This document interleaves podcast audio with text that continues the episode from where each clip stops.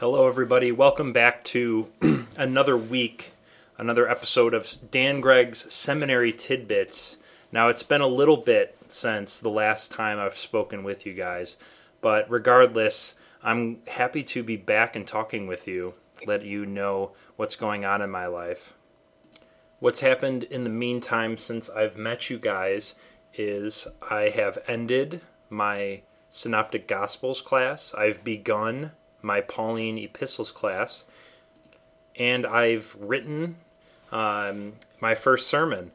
Now, I have not delivered my first sermon, but I have written my first sermon, and it's been graded. So, um, I guess it's good enough to deliver at some point, but no, I haven't gotten past that milestone yet of having delivered my first sermon. It's only been written and graded. I'm planning on delivering it um, at a senior home uh, in the coming weeks. I think maybe in two or three weeks.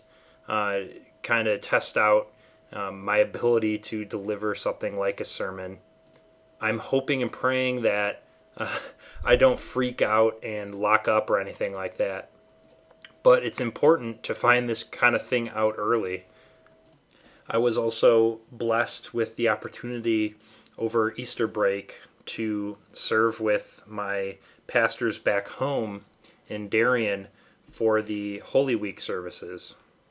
It was exciting to wear my clerical collar up in front of all the people I grew up uh, knowing and leading certain elements of the liturgy and doing the readings. But who knows, maybe this summer I'll be able to deliver a sermon. I think that would be really exciting. I've also been able recently to focus on strengthening both my body and mind, both through lifting weights as well as practicing guitar.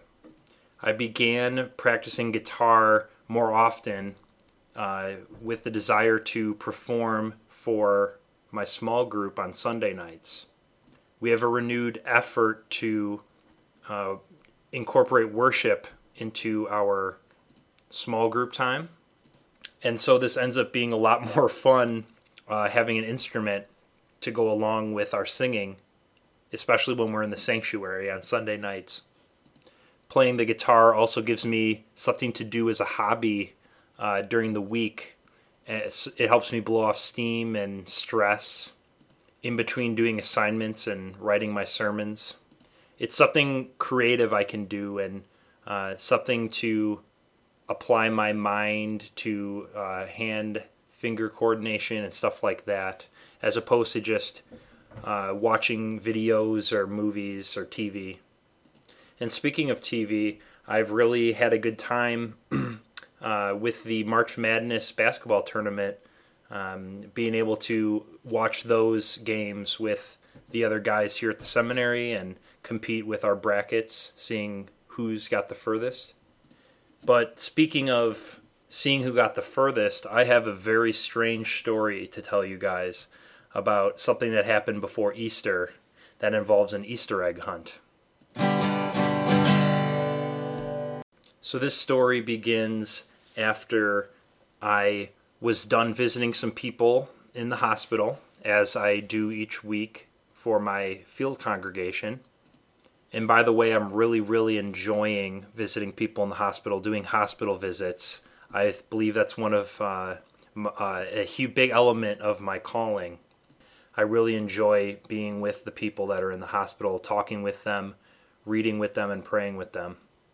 But, anyways, one Friday a couple weeks ago, I had just finished visiting with someone at the hospital, and I got a text from my fiance, Brigida and she said, "Let's go to my township's adult Easter egg hunt."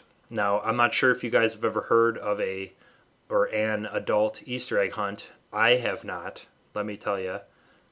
But what this consists of is waiting until the sun goes down and everyone has either a flashlight or a headlamp and you go and look for plastic Easter eggs out in the park district. specifically because this was benefiting the township's park district itself. Now, you you paid uh, about ten dollars to get into this competition, and inside these Easter eggs that were hidden were tickets that had numbers on them that matched different prize baskets that were on the picnic tables under the pavilion. Now, keep in mind, guys, this was a few weeks ago when it was very cold, and here in St. Louis, that also meant not snow, but pouring rain. So everybody was huddled together under this single light source, being a light bulb, and that was you know swaying back and forth under this pavilion. It was cold. Our our fingers were locking up, and all we had to look forward to was both the Easter egg hunt to warm up our bodies and the possibilities and hopes that the Easter egg hunt had in store for us with those tickets inside the eggs, with the hopes that we might win Raising Cane's or Walmart gift cards from these baskets. They started drawing tickets for door prizes, so things like coffee mugs, etc. Uh, and we all were just, you know, of course, starting to freeze and, like I was said, locking up from the cold, uh, dribbling noses from the, the cold. And all we had to look forward to was that that Easter egg hunt in the very near but what seemed like far future they kept announcing, "Oh, the sun hasn't gone down yet. Oh, just a little bit more, 10 more minutes." And so imagine the speed of which everyone ran to the starting line once they said, "Okay, it's time to start looking for the eggs." So my fiance, Brigida, her mother and I, we all lined up at the line, everybody hooting and hollering for this show to get started and finally they you know basically you know shot the gun and let me tell you guys i believe if we counted the easter egg hunt lasted about 10 seconds I, i'm not kidding maybe 9 seconds everyone was so pent up to do this and they were so cold and they wanted to exercise so much to heat up their bodies that we ran and got all of the eggs scooped up into our Aldi bags in 10 seconds. And keep in mind, there were 1,000 eggs. So the next part of this uh, extra- extravaganza was to go under that same pavilion. And by the way, it was pouring rain uh, during this Easter egg hunt. The next uh, portion was to go under that same pavilion with all the torrential rain pouring down the sides. And we're all huddled together. And we began in complete silence popping open every plastic egg in our bags, being mindful not to drop any tickets. Everyone then began to rearrange all their tickets and try to organize them by number because they were going to begin calling out the numbers that won. This became even more terrifying because everyone was completely silent and we were all huddled together looking directly at our hands thumbing our tickets side to side, just handfuls of tickets, just thumbing side to side under a single light bulb in the bleak darkness of a cold March night, vying with hope that our ticket number might be called. And I couldn't help but think of waiting for my Messiah. No, I'm just kidding but that will be a night that I never forget. It was a very quick but quiet drive home, uh, and thankfully, NPR was there to fill the silence. This was also a very formative experience for me, my fiance, and my future mother in law. Uh, I'm sure that none of us will ever forget this experience and we'll look back on it fondly. And of course, tragedy plus time equals comedy. Now, if you wouldn't mind, I'd like to tell you a little bit about what I've been learning about the Apostle and Saint Paul in my new class. So, the first thing that I learned about Paul was sort of strange and just something I never thought about. So, I always thought of Paul as this old guy with uh, white hair and a beard, and you know maybe he was a little hunched over. And I guess that maybe is from movies and art, but who knows? I guess that's how I think of all uh, ancient people. Um, mostly informed by how I think of maybe like Aristotle or something like Socrates and Plato, which is interesting when you think about it because that means I would think of Paul as more of a I don't know. I don't want to go into that. But the point being is Paul was about a decade younger than Jesus. So imagine this 23 year old guy running around persecuting Christians. So this guy is in the prime of his life and he has all this power at a young age. He's terrifyingly literate in many languages and of the law. And he's coming to get you and your family and you know everybody that you know that's your friends in your your small church. And so what do we know about Tarsus, the place where Paul grew up? Well, Tarsus uh, was ruled by Caesar Augustus's tutor. Tarsus was a city of culture. It had great schools. Uh, the culture valued education, and so most people, regardless of social class, were educated.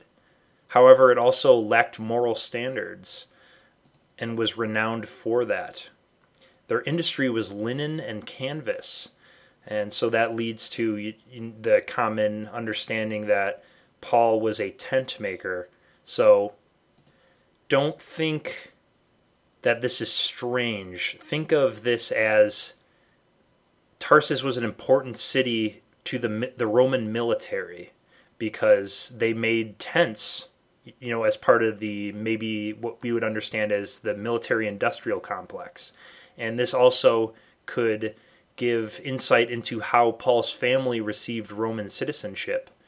Uh, a common theory is that Paul's family did a favor for the the military with the tent making, and they were granted citizenship. And so, what does Roman citizenship entail? Well, let me tell you. Most importantly, it made it so that you couldn't get cruel or unusual punishment, and you couldn't be killed without a proper trial. So that meant for Paul that he couldn't just be killed, he had to have a trial. And of course, we know from the book of Acts that that's what happened. And he couldn't have a cruel or unusual punishment or death. And so he couldn't be crucified, like, say, Peter or Jesus. And another funny thing that we talked about in class was who would name their kid Saul? Because who do we, you know, as modern Christians, know Saul as? We know Saul as King Saul from the Old Testament, the guy who tried to kill David and the guy who killed himself in battle. What's so honorable about him? Well, we know from the New Testament that Paul was a descendant of the Benjaminites, and so, who was second to Benjamin in the tribe of Benjamin? Well, King Saul. And how would a Jew understand Saul to be as a person? Well, he was the first Jewish king, and he died having shown remorse for his sins. He lost his life in battle, knowing that he would lose it before the battle, which showed honor. He observed all the priestly laws of purity. He only had one wife for his entire life, unlike King David. And, in fact, David the king got cursed for not burying Saul in honor. The name Saul is pretty awesome as well in Hebrew. Saul means asked of God, or basically an answer to prayers. So, Saul's a pretty awesome name if you think about it especially to Jews at the time. Paul said that he was a Hebrew of Hebrews. Now, what does this mean? Besides being a Hebrew superlative, it also meant that he identified as strongly as a child of Abraham, not as a Hellenized or very Greek Jew. And so, what did it mean when he converted from Saul to Paul?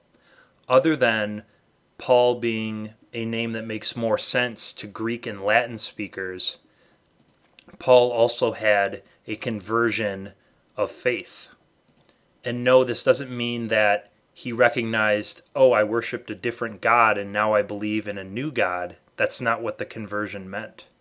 There are many hypotheses, so to speak, as to what the conversion meant in academia today, but let me read a quote from one of the professors here at the seminary, Mark Seifrid, Dr. Mark Seifrid. All attempts to find a psychological basis for that conversion shatter against this foundational element of the New Testament witness. Neither anxiety over his guilt nor distress over the condition of his nation prepared him for his encounter with the risen Christ.